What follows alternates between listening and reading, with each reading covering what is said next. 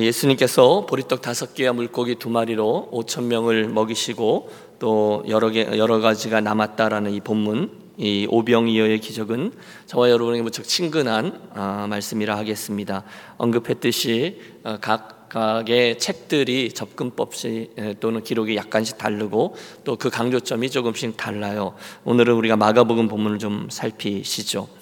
어린 시절에 교회 학교에서 자라신 분들은 이 이야기를 여러 가지 버전으로 들어보셨을 겁니다.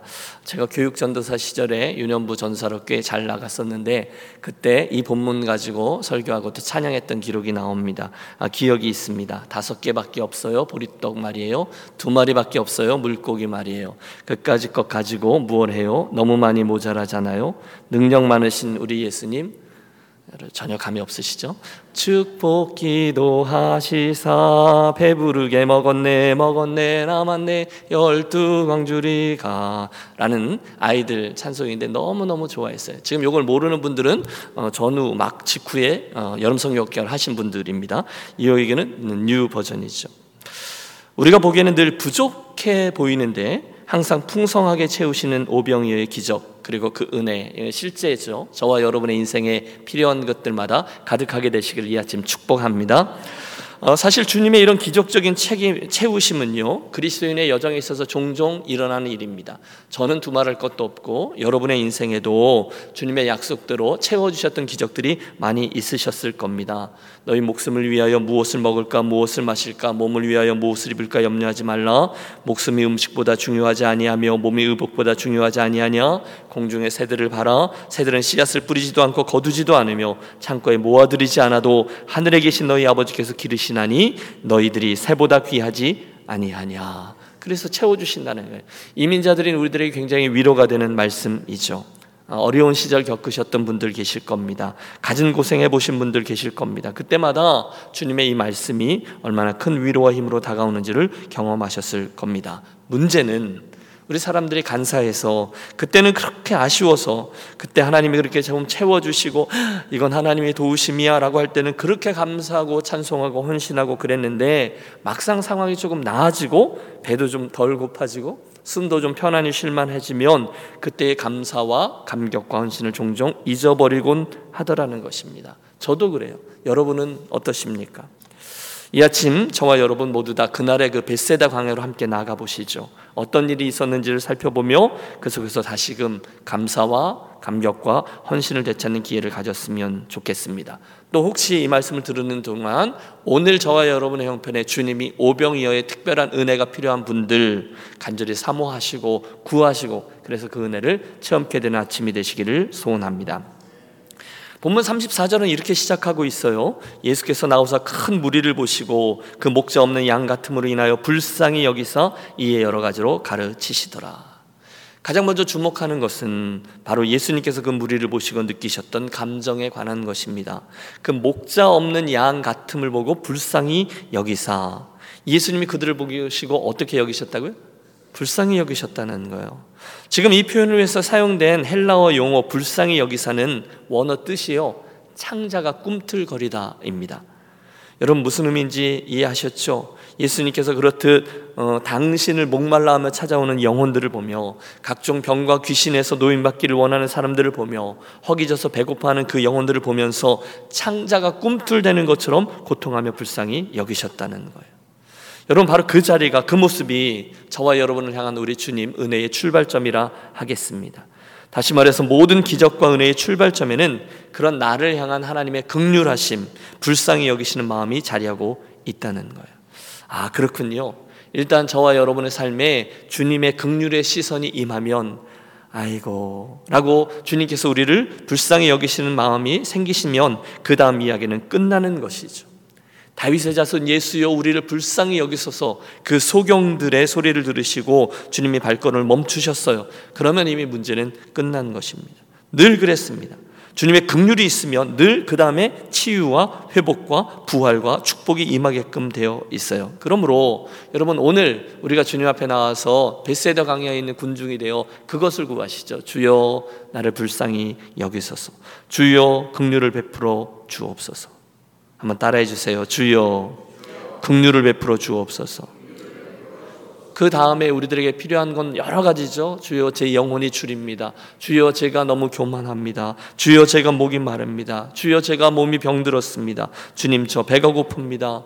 등등. 주여 저를 불쌍히 여겨 주옵소서. 주의 긍휼을 구하며 나아갈 때 주께서 당신의 마음을 여시고 기적의 출발을 시작하실 겁니다. 시간이 흘렀어요. 저녁이 되었어요. 주님을 사모하여 나온 이들이 천국 말씀을 듣고 저자 직강 아닙니까? 하나님의 말씀을 듣습니다. 자연히 저녁에 배가 고파졌어요. 그런데 말씀을 잘 보면 이 오병이어의 기적은 뜻밖에도 제자들에게서 시작됩니다. 오늘 이 마태복음, 이 마가복음의 기록 말입니다. 제자들이요 슬슬 눈치를 보고 있어요. 분위기를 보아하니 자기들이 뭘 해야 하는, 자기들이 뭔 바가지를 써야 되는 형편이거든요. 그대로 놔두면요 솔직히 그 일은 버거운 일이잖아요. 사람들이 워낙 많았던 거예요. 그래서 그들이 선수를 치죠. 주님, 주님께 가서 이야기를 시작합니다. 무리를 보내어 마을에 들어가 먹을 것을 사 먹게 하시지요. 뭐죠? 번거로운 일이 생겨날지도 모르는 상황인데 그 버거운 책임이 싫은 겁니다. 그 주님을 향한 그, 그 주님의 그 영혼들을 향한 긍휼한 마음은 알고 있으면서도 이 책임은 회피하고 싶은 것입니다. 왜요? 힘드니까요. 왜요? 귀찮으니까요. 여러분, 일하다 보면 이런 일들 많잖아요. 딱 눈에 보이잖아요. 이 일이 어떻게 펼쳐질 건데 그 일 중에 어떤 부분은 내가 감당해야 되는 건 알잖아요. 뭐 예를 들어 이 사람들에게 많은 먹을 것이 생겨서 사람들에게 나눠준다 할지라도 여러분 남자만 오천 명이라고 얘기했습니다. 그 많은 음식들을 가지고 가서 나눠주는 수고를 감당해야 되잖아요. 보통 일이 아니에요. 그래서 꾀를 낸 거죠. 주님, 무리들을 보내어 각자 마을로 가서 민생고를 해결하게 하시는 게 옳을 것 같습니다. 그런데 주님은 핵심을 피하지 않습니다. 대신 제자들의 눈을 똑바로 쳐다보며 말씀하세요. 정면 승부죠. 갈 것 없다. 너희가 먹을 것을 주어라. 예? 우리요? 네가 먹을 것을 주어라. 여러분 지금 제자들이 예수님께 제대로 걸리는 거죠. 그 순간 주님의 대안은 다른 누군가가 아니었습니다. 대신 주님의 대안은 누구죠? 눈앞에 있는 그 제자들이었어요. 먼저 주님 저 사람들 보냅시다 라고 제안했던 그들. 아, 큰일 났습니다. 이에 제자들은 상식적으로, 경험적으로, 합리적으로 문제 해결을 시도하죠. 두 명의 제자가 나오죠. 우리 잘 아는 대로 우선 누구죠? 빌립입니다. 주님 문제가 간단하지 않습니다. 계산해 보니 이 사람들의 저녁을 해결하려면 이백 디나리온의 돈이 필요합니다. 어디서 그걸 구하겠어요? 기록에 의하면 예수님께서는 그날 그 빌립을 시험코자 이렇게 말씀합니다. 시험코자. 그러니 빌립이 엄청난 충격을 받습니다. 주님 저한테 왜 이러세요? 이죠.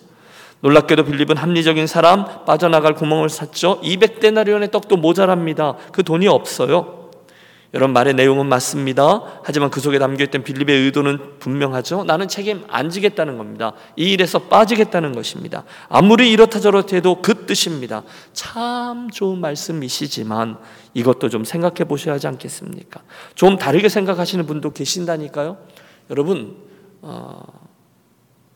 목회를 하다 보면 이런 컨텍스트가 종종 일어나요. 참 좋은 말씀입니다, 목사님. 그러나 이렇게 생각하시는 분도 혹시 있을지 않으시겠어요? 그런데 여러분 대부분 그렇게 생각하는 분이 누구일까요?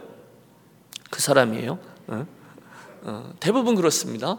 어, 그런데 지금 빌립이 정확히 그런 거죠.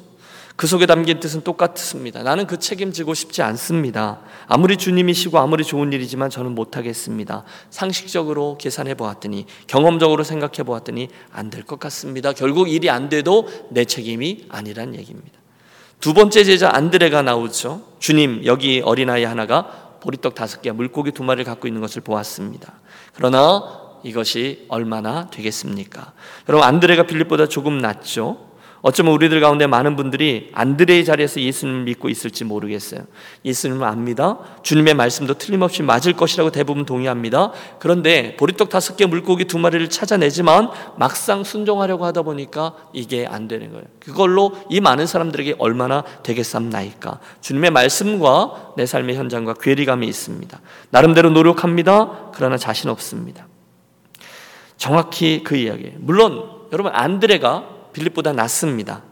하지만 두 사람 모두 다 한 가지 잊고 있는 게 있어요. 우리 예수님이 곧 천지를 만드신 창조주 하나님의 아들이라는 거죠. 그분은 그들의 영혼만 케어하고 영혼에만 은혜를 주시는 분이 아니라 그들의 온 육신까지도 채워줄 수 있는 분이라는 사실을 잊은 거예요. 그래서 결론은 똑같습니다. 잘 안 될 것 같습니다. 그런데 여러분 예수님이 기대하셨던 기적의 스토리가 시작되죠. 뭐라고 말씀하시는지 아세요? 그것을 내게로 가져오라. 여러분, 저는 가슴이 뜁니다. 따라해 주십시오. 그것을 내게로 가져오라. 할렐루야. 여러분, 이 아침 그 음성을 듣게 되시길 바랍니다. 아, 주님께서 내 것 중에 무엇인가를 뺏으려고. 여러분, 이런 개념이 아니에요. 이야기를 쭉 들어보십시오.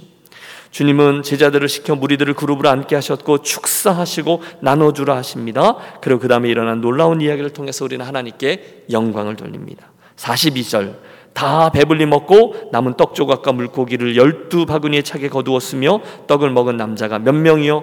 오천 명입니다. 그 많은 사람들이 배불리 먹고 열두 광주리가 남았습니다. 우리의 질문은 자명합니다. 도대체 그 비결이 무엇입니까? 무엇이 그 놀라운 기적을 가능케 해주었습니까? 어, 여러분, 다른 이야기지만 여기 나오는 열두 광주리가 이스라엘의 열두 족속을 상징한다, 우리 그렇게 해석하죠. 또 다른 복음서의 다른 곳의 기록은 땅 위에, 이곳은 풀밭인데 또 다른 곳에서는 땅 위에 앉은 칠천인의 사람들에게 일곱 개의 광주리가 남는 기적을 보이세요. 이것은 이방 족속들을 의미합니다. 예수님의 마음속에는 항상 유대인들과 동시에 이방인들도 마음속에 담고 있었다는 얘기죠. 우리가 발견하는 몇 가지 포인트를 붙잡고 기도하려고 합니다. 먼저는 헌신이 기적을 가져왔다는 거예요. 그 소년의 정성, 그 소년의 헌신에 관한 겁니다. 물론 작은 겁니다. 여러분, 어린 소년이 먹을, 그게 커다란 피시가 아니에요. 그 큰 물고기들을 잡고 그 다음에 거의 버리거나 놔주거나 쓸모없이 여겨지는 자그마한 잔챙이들 피시를 말해요. 헬라어 원문을 보면 보리떡 다섯 개, 물고기 두 마리. 보리떡도요, 맛있게 만든 요리가 아니라 제일 에이 뭐 뭐 딴 거 있으면 딴 거 먹자 할 때 그 보리떡이거든요. 그 작은 것이 예수님의 손을 거치자 오천 명이 먹고도 남는 놀라운 기적의 씨앗이 되었다는 거예요. 이 아침에 그런 믿음이 저와 여러분에게 있었으면 좋겠어요. 내가 볼 때는 별것 아니지만, 우리가 볼 때도 하찮게 여기는 것이지만, 그것이 주님의 손에 쥐어지면 아, 주님의 놀라운 영광을 드러내는 그런 재료가 될 줄로 믿습니다. 여러분, 정말로 그걸 생각해 보세요. 그렇다면 내 삶에 주님께서 오늘 주목하고 계시는 오병이어는 무엇인가를 생각해 보셔야 된다는 거예요. 저는 이 말씀을 볼 때마다 아주 오래전에 미국의 그 학교에 있다가 사역지로 부르심을 받을 때의 느낌을 잊지 않아요. 여러분, 제가 스터디 캐롤이라고 학위과정 학생들에게 그 공부방을 하나씩 다 줬거든요. 거기 앉아서 매일매일 조용히 큐티하는 시간이 있는데 그 부르심이 임할 때 이 말씀이 제가 큐티했던 본문이었어요. 너무너무 두려웠어요. 여러분, 제가 여러 번 말씀드렸죠. 어, 제 연배에 비해서 너무너무 오래된 교회와 전통과 이 모든 것들을 갖고 있는 교회 공동체였어요. 근데 저는 준비가 안 된 것 같아요. 너무너무 부족했어요. 그리고 막 두려웠어요. 교회 상황을 알면 알게 될수록 점점 더 두려웠습니다. 그때 이 말씀을 통해서 주님께서 제게 도전하셨던 그 감격을 잊을 수 없어요. 너 가진 것 그것밖에 안 되지만 그것을 내게로 가져오라. 아무 소리 하지 않고 예하고 저의 그 자그마한 느낌, 제가 보리떡 다섯 개 물고기 두 마리였거든요. 그걸 주님께 가져다 드렸을 때 주님께서 그것을 잘했다라고 어, 말씀하시며 그 작은 저를 축복의 통로로 하나님께서 사용해 주시는 것을 경험했습니다. 유년에 올 때도 똑같습니다. 한 번도 와보지 않은 곳, 아는 분 없는 곳, 그리고 상황이 너무 다른 곳, 두려워요. 그런데 이 말씀이 계속 제 뇌리를 붙든 거죠. 사랑하는 여러분, 주님께서 저와 여러분의 무엇인가를 주목하며 그것을 내게로 가져오라 말씀하실 때 예하시면, 여러분, 그 작은 헌신이 여러분에게도 유익이지만 결국 하나님의 영광을 드러내는 축복의 도구가 될 줄로 믿습니다. 여러분, 그 작은 도시락은 언제나 축복의 스토리를 시작해요. 나의 능력과 나의 자격과 나의 갖춤과 나의 신앙 상태와, 아, 이 정도로 내가 무슨, 거기에 기적의 이유가 자리하지 않아요. 대신에 그 작은 거지만 주님 여기 있습니다 하고 주님 앞에 예 하고 내놓을 때 그 작은 헌신이 기적의 씨앗이 된다는 거예요. 나의 자금, 나의 부족함이 문제가 아니라 주님의 손에 올려지면 그것이 곧 주님께는 매럴, 주님께서 그것을 사용하신다는 거예요. 두 번째 본문에서 발견하는 두 번째 기적의 씨앗은요, 헌신 다음에 감사입니다. 뭐라고요?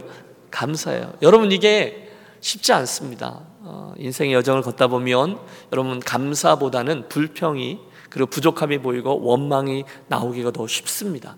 무엇에 대해서도, 내 인생에 대해서도, 건강에 대해서도, 가정에 대해서도, 심지어 어쩔 때는 교회에 대해서도 감사보다는 불평이 나올 때가 종종 있어요. 그런데 예수님은 보리떡 다섯 개와 물고기 두 마리를 가지사 하늘을 우러러 축사하시고 떡을 떼어 제자들에게 주며 사람들에게 나누어 주게 하셨다라고 말씀하셨어요. 작은 떡과 물고기 두 마리를 놓고 하늘을 우러러 보신 후 축사하셨다는 거예요. 감사 기도를 드렸다는 거예요.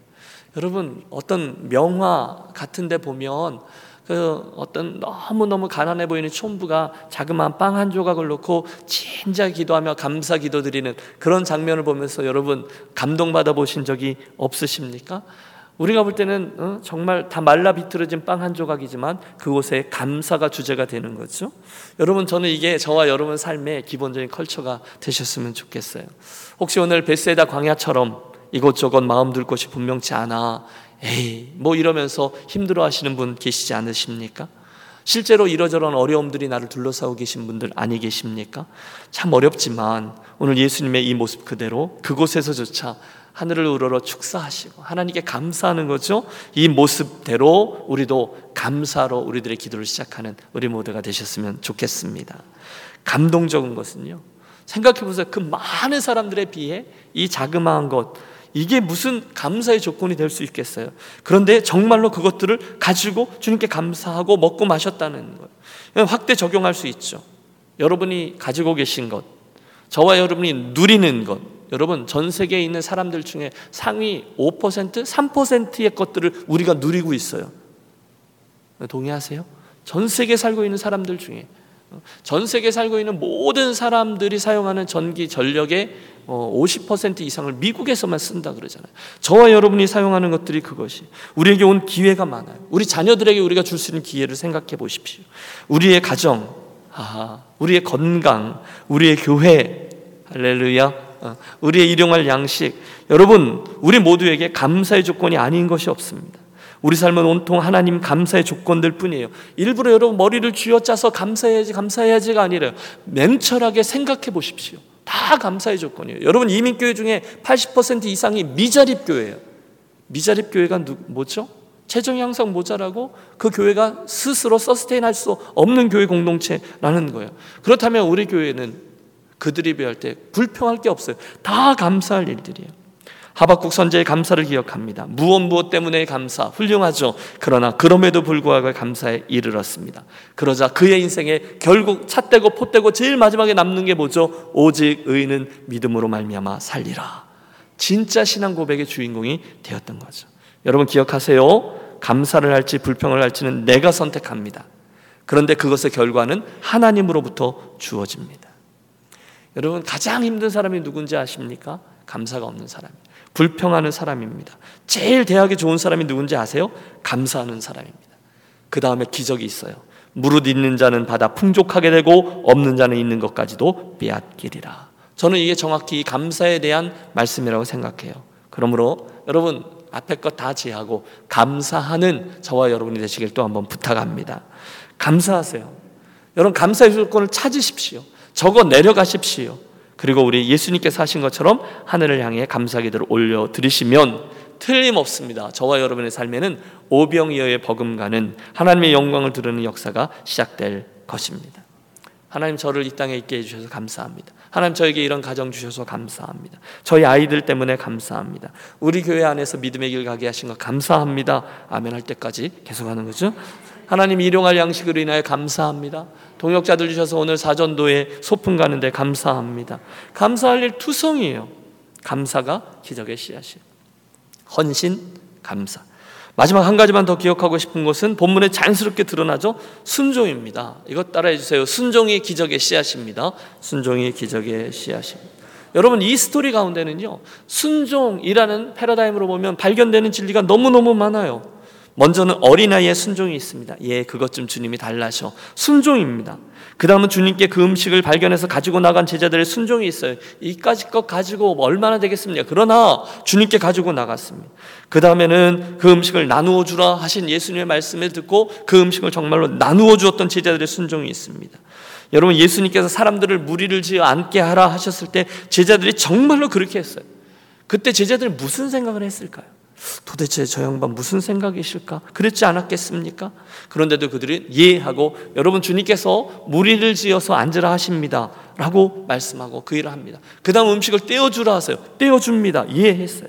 그러자 어떻게 된 건지 설명이 안 돼요. 우리가 물리학을 얼마나 알겠어요. 그러나 자기도 모르는 사이에 놀라운 일에 참여하게 되었어요. 어, 어, 어. 성경 속에서 순종을 통해서 하나님의 놀라운 일을 맛본 이들의 리스트는 끝이 없습니다.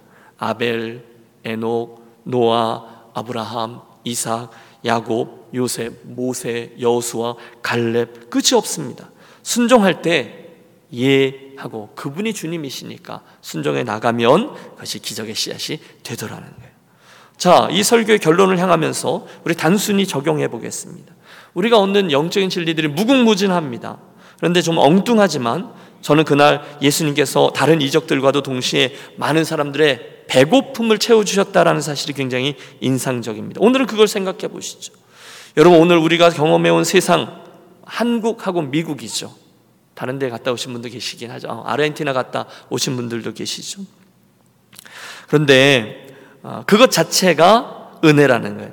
더 훨씬 더 가난한 나라들보다 상대적으로 여러분 우리들이 먹고 사는 일에 대해서 형편이 좀 나은 편이죠. 여러분 동의하시는 거예요? 어? 여러분 제가 통계를 갖고 말씀을 드리는 거예요. 전 세계의 삼분의 일이 되는 나라 사람들이 삼분의 일입니다. 하루에 투 달러 이하의 삶을 살고 있습니다. 그들이 사용하는 모든 것들이 투 달러 이하예요. 이 말인즉 저와 여러분들은 그 형편들보다는 좀 낫기 때문에 그래서 그런지 종종 교만한 말을 할 때가 있어요. 미국인데 뭐 어디를 가면 못 먹고 살겠냐, 내가 열심히만 하면 되지. 일면 맞는 말입니다. 성실하면 돼요. 하지만 이 오병이어의 사건을 보면서 저는 심지어 이 먹고 사는 문제까지도 실은 우리 하나님에게로부터는 축복이라는 것을 다시금 기억하고 싶습니다. 여러분 잊지 마세요. 여러분 우리가 크레딧 카드 가지고 있고 통장에 잔액이 있기 때문에 돈만 주면 마음대로 골라 먹을 수 있는 것들이 너무너무 많아요. 여러분 몰에 가보세요. 푸드코트 가보세요. 너무너무 많아요. 여러분 좀 여유 있으면 비싼 음식 먹으면 되고요. 좀 수수하면 저렴한 음식 먹으면 살면 됩니다. 하지만 그렇다 보니까 우리가 착각하는 게 있어요. 내가 이것저것 골라 먹고 누리다 보니까 맵기 때마다 이건 하나님의 은혜로 내가 오늘 먹고 살 수 있구나라는 것을 나도 모르게 잊어버릴 때가 있습니다. 여러분 어떠세요? 그런데 이 오병이어의 기적 이야기는 우리로 정신을 번쩍 나게 해줍니다. 벳세다 광야, 빈들과 같은 인생길에 결국 우리 하나님께서 은혜를 주셔야만 우리가 먹기도 하고 입기도 하고 하는구나. 동의하십니까? 은혜가 있어요. 하나님의 은혜가 있어야 먹기도 하고 입기도 하고 살아갑니다. 가장 기본적인 은혜조차도 사실은 하나님 아버지의 축복이라는 것을 우리 기억하고 싶습니다. 어떤 경우에든 우리가 교만해야 될 이유가 전혀 없어요. 자, 이제 우리 함께 묵상하고 함께 기도하겠습니다. 사랑하는 유년 가족 여러분, 우리에게 너무너무 친숙해서 어, 벳세다 광야 이야기하면 아, 그 이야기, 그리고 넘어가기 쉬운 오병이어의 기적 이야기. 여러분 이 아침 우리가 어떤 은혜를 붙드셨습니까? 세 가지를 제안합니다. 가장 먼저 광야로 나온 백성들을 긍휼히 보시고 기적을 베풀으신 주님을 보면서 아, 우리 인생의 기적과 은혜는 그분의 긍휼하심에서 시작되는구나 기억하면서 우리 겸손히 그분의 은혜를 구하며 겸손히 주님 저를 불쌍히 여겨주십시오 구하며 나아가겠습니다. 둘째, 주님께서 우리를 초청하셨을 때 빌립처럼 안드레처럼 손사래를 치면서 이백 데나리온의 돈으로 모자랍니다. 주님 이건 이래서 안 됩니다. 이까지 깨면 얼마나 되겠습니까? 인간적인 이유를 대며 우리를 향한 주님의 부르심과 책임과 기대를 회피하는 때가 있지 않는가 돌이켜 보십시오. 여러분 우리는 그거 선수해요. 핑계 너무너무 잘 찾아요. 주님 그런 우리가 기도하자는 거죠. 이 아침 주님 저의 소유와 저의 계산과 저의 그 어, 제일 끝에 있는 한계와 뭐 능력과 또는 뭐 나의 저의 자격과 이런 것들이 아니라 오직 주의 신으로 되느니라 주님의 음성을 기억하고 주님이 부르시고 말씀하시면 예 하고 순종의 발걸음, 순종의 실험을 떠나는 제가 되길 원합니다. 우리 그렇게 기도하겠습니다. 마지막으로 예수님의 기적의 스토리에는 늘 작은 것이지만 세 가지를 말씀드렸죠. 헌신과 또 감사와 순종, 이 세 가지가 기적을 여는 열쇠가 되었는데 우리들의 헌신과 감사와 순종을 되돌이켜보는 시간이 되시기를 바랍니다. 오늘 내 삶에는 어떤 헌신이 있는가? 오늘 내 삶에는 주님께 어떤 감사가 있는가? 오늘 내 삶에는 어떤 순종이 있는가? 그리고 부족함이 기억나시다가는 다시금 주님의 도우심을 구하겠습니다. 혹시 오늘 묵상 중에 내 삶에 어떤 부분들이 부족하면, 주님 어떤 부분들이 도전하셨는지를 기억하면 여러분 그것들을 기도 제목으로 삼겠습니다. 주님 도전하신 부분을 붙잡고 함께 기도하려고 합니다. 제가 먼저 기도하죠. 하나님 아버지, 오병이어의 기적을 목도하면서 우리로 그 작은 도시락을 주님의 손에 올려드린 소년같이, 주님께서 말씀하신 대로 순종했던 제자들같이 그런 순종의 사람들이 되게 해 주시옵소서. 그래서 하나님의 일하심을 우리 삶에 목도하고 맛보는 인생 되게 하시고, 이를 위해 주의 긍휼하심을 구하며 또 순종의 각오를 하며, 어, 세 가지 본문에서 우리 나누었듯이 헌신과 감사와 순종이 늘 자리하여 주님 기적의 씨앗들이 우리의 인생이 되게 해 주시옵소서. 그래서 자연스럽게 하나님이 살아계시다는 것이, 하나님 놀라우신 분이라는 것이 자연스레 내 삶을 통해서 증거되고 또 드러나는 복된 인생과 교회만 되게 하여 주시옵소서. 존귀하신 주 예수 그리스도의 이름으로 기도하옵나이다. 아멘. 이제 우리 오늘 주신 말씀을 생각하며 묵상하며 기도하겠습니다.